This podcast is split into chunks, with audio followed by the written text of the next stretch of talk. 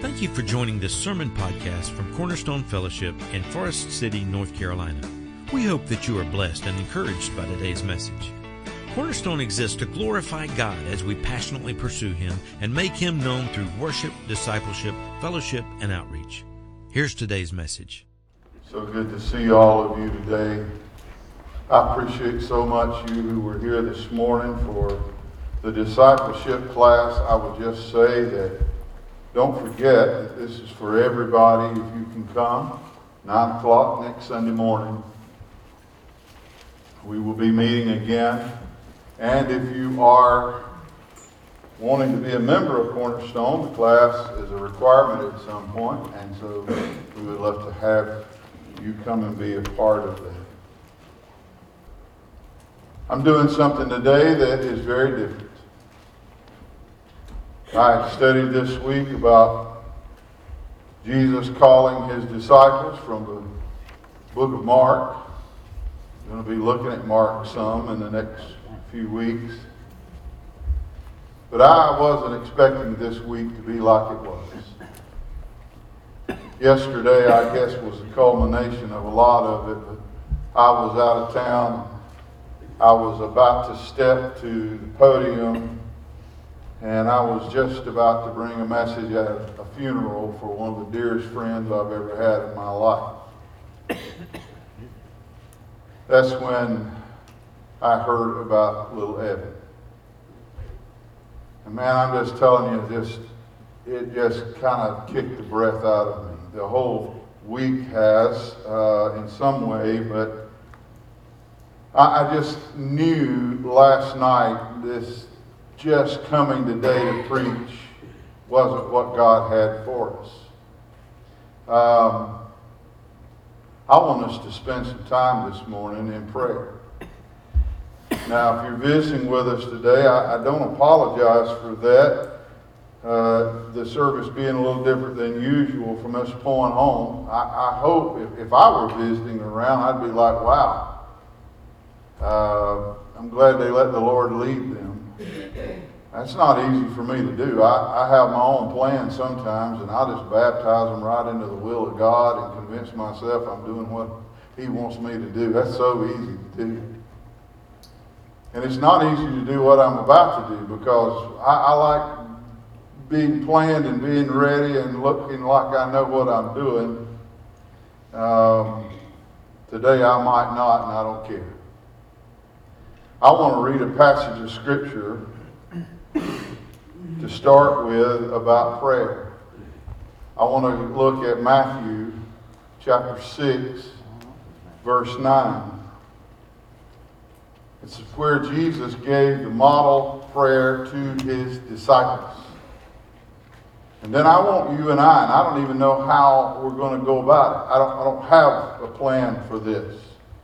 But I want you and I to spend some time in prayer this morning. There's some requests that I want to bring before us today. Uh, I, I, want us to have an opportunity, if you would like to share, I, I, uh, maybe something on your heart you'd like for us to pray about. I'd love for us to confess sins today. I know you're glad you came now. Really? Maybe there's somebody here that, you know, I need to go to them and apologize.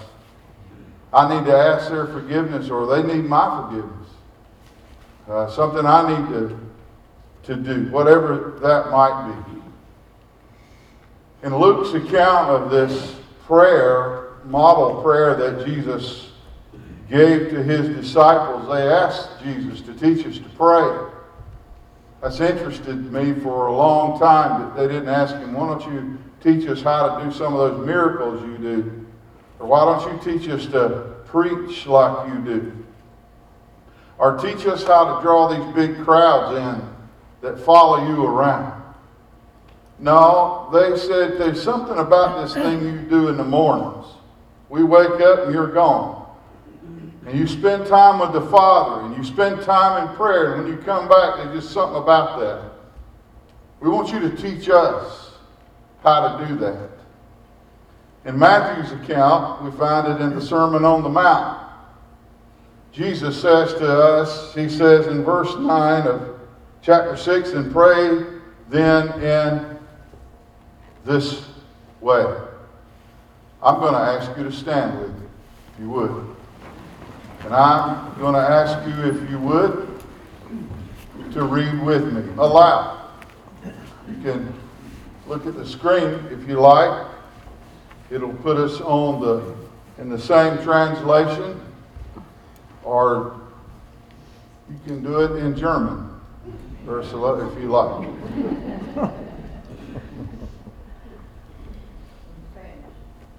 Let's read together as Spanish. Our Father, who is in heaven, hallowed be thy name. Your kingdom come, your will be done, on earth as it is in heaven. Give us this day our daily bread, and forgive us our debts as we also have forgiven our debtors. And lead us not into temptation, but deliver us from evil. For yours is the kingdom, and the power, and the glory, forever. Amen. You may be seated.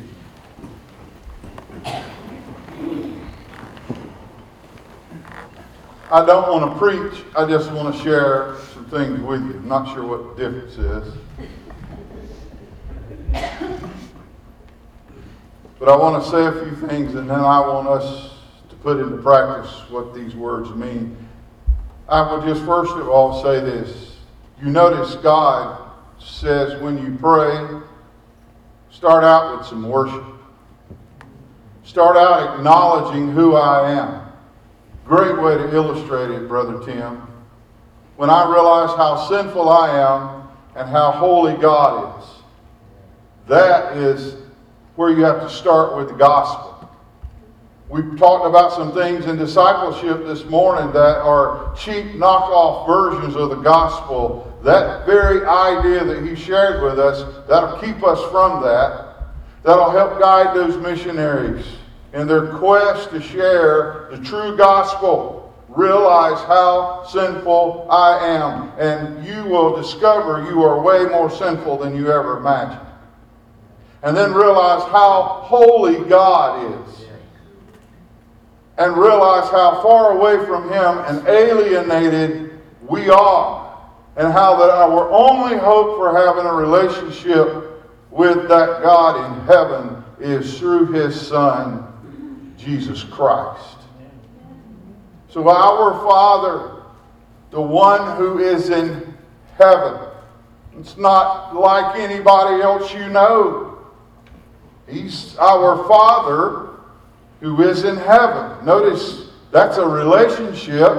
Matter of fact, it's two relationships. Our Father, not just mine. Matter of fact, one of the things I would say right now, let's talk about it.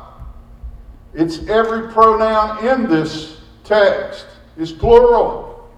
Our Father, give us this day our daily bread. We come before God as a family.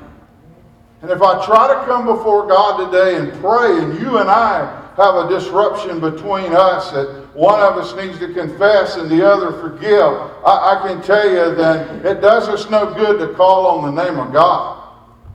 You and I have to be right with each other. We have to be willing to do whatever that takes. That is not always easy. And, and sometimes I like to get on my high horse. He's about 40 hands tall and feel like, well, they just need to come to me about that. That's their problem. They want to talk about it, let them talk about it. Otherwise, I'm moving on with my life.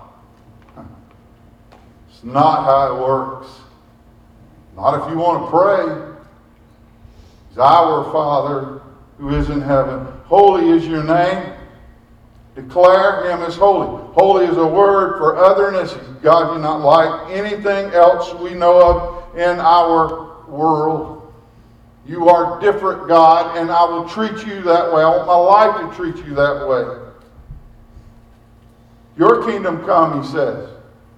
Kingdom, two words king, ruler, and dominion. That's a position of power. He has authority over us. There's a world of religious people that, well, I'm going to do it my way. I'm going to think my way. I have people constantly telling me that, well, I, I, I have my own beliefs. When you come to the cross and when you come to God and you really want a relationship with Him, you say, No, I want your kingdom to come and I want my kingdom to go. You don't come to God with two handfuls of demands and rights and expectations from Him or His body. And if I had time, I'd preach this. God's rule, God's kingdom we're asking for Him to come, for Him to have His way on earth as it is in heaven. That will take place one day. He will come back. The first heaven and the first earth had passed away, John said in the Revelation. And then, uh, to, to paraphrase the whole beauty of the story, God will restore this earth back to where it was before sin destroyed everything. At my friend's funeral yesterday, I told them, I said, this does not make sense. I said, no funeral does. I've been doing them 42 years. Funerals don't make sense. This person was here two days ago. She's dead. She's gone now. She was the music director at the second church I pastored. She was 54, I was 24. I was ignorant, she was brilliant.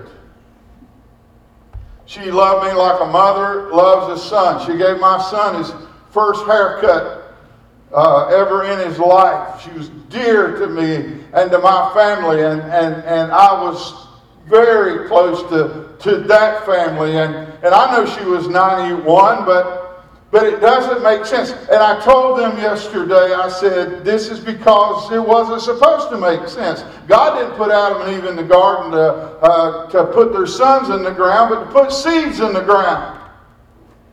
Oh, sin messed all of that up. We, you, you notice the hard work we put into trying to normalize the fact that there's a dead body in this casket. we cover it with flowers pomp and circumstance and all that. I understand it. It just doesn't make sense, does it? And it really doesn't make sense when little Evan passes away. That don't, that don't, that don't seem right. It's not supposed to. Give us this day our daily bread. As we pray today, we're not going to really know what we need. Really. Our daily bread, epusia is a word for essential. That, that, that I need, whatever I, I need, God, give me that. I, I, I kind of like asking for weekly bread. That puts me a little ahead of the game. Maybe monthly bread, yearly bread. He says, No. Ask me to give you whatever you need for this day. Today's got enough trouble, he said. You won't need to worry about tomorrow. Today brings enough evil. You're going to need my help today. Ask me for what you need me to give you. And don't forget, you're asking me to give it. You don't deserve it, and don't you dare demand it. Don't name it and claim it. Don't hold me hostage with some theological jargon that's unbiblical. Understand it's a gift. Give us our daily bread. And lead us not into temptation, but deliver us from evil. Man, has there ever been a time we needed that more? Our world is wicked.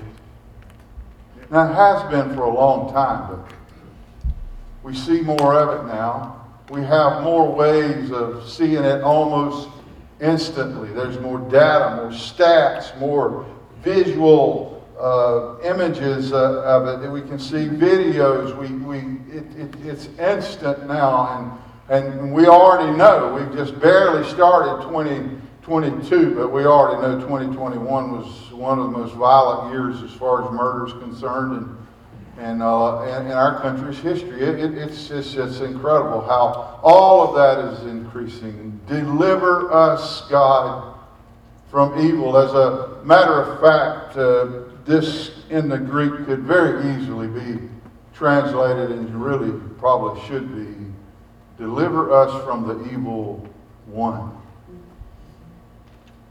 That's what we need, God.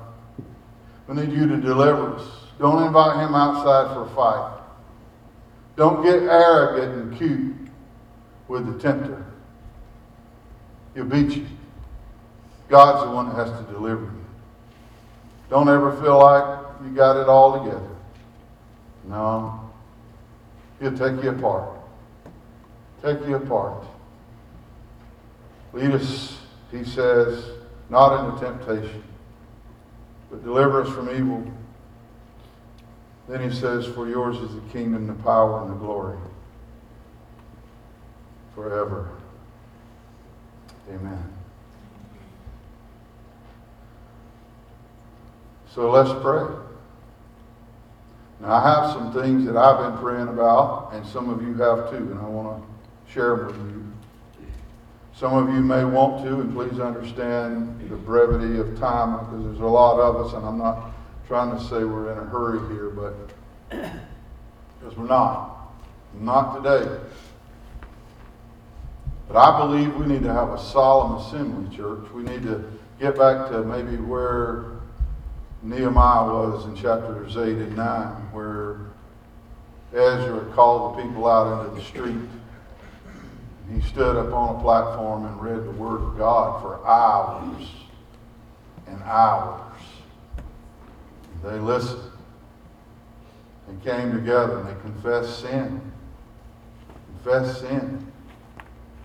I believe I missed that verse. I'm going to go back to it. See, that's what happens when you are not careful. Forgive us our sins as we forgive our debtors. Maybe that's needed to have been last.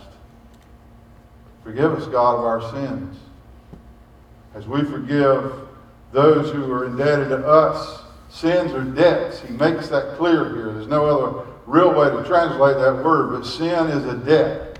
We live in a culture that talks about debt cancellation. That's an idiotic idea. You don't ever cancel a debt. Somebody's going to pay it. You can switch around as to who's going to do it. Someone might have committed to pay it. Someone might have got the benefit from it and want somebody else to pick it up now and take care of it. And you'll just have to forgive me. I didn't pay my college debts off completely until I was 56. So I'm a little, I'm a little one-sided on that. But you don't forgive debt, or, or you don't, uh, uh, you don't cancel debt. Nature will not tolerate a vacuum. It, it's, a, a, it's the law of economics. Somebody's got to pay for that. You can decide somebody else should pay it, but it's got to be paid. There's cost to be absorbed. And when we ask God to forgive us of our sins, we need to realize that we're not just asking Him to wink, wink, or just be all right with it. When you ask your brother or your sister to forgive you, you're not just saying, hey, can we please be okay? Can we still please be friends? I, I, I just feel so bad and I, don't, I want to really get rid of this feeling. That's what I'd like to do. Now, you got to do more than that. You got to realize it is just as if you borrowed $5,000 from that person and you can't pay it back, and you're asking them, Will you please absorb the cost of the debt that I made? I benefited from the five grand. I don't have it, and you don't have it anymore. I'm asking you to absorb the loss. That's what you're asking when you ask people to forgive you. Don't do that casually. Do that very humbly.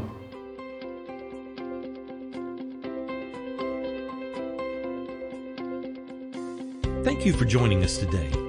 If you have any questions or would like to know more about Cornerstone, please visit our website at servantsway.com or email us at office at servantsway.com. Cornerstone Fellowship is located at 1186 Hudlow Road, Forest City, North Carolina.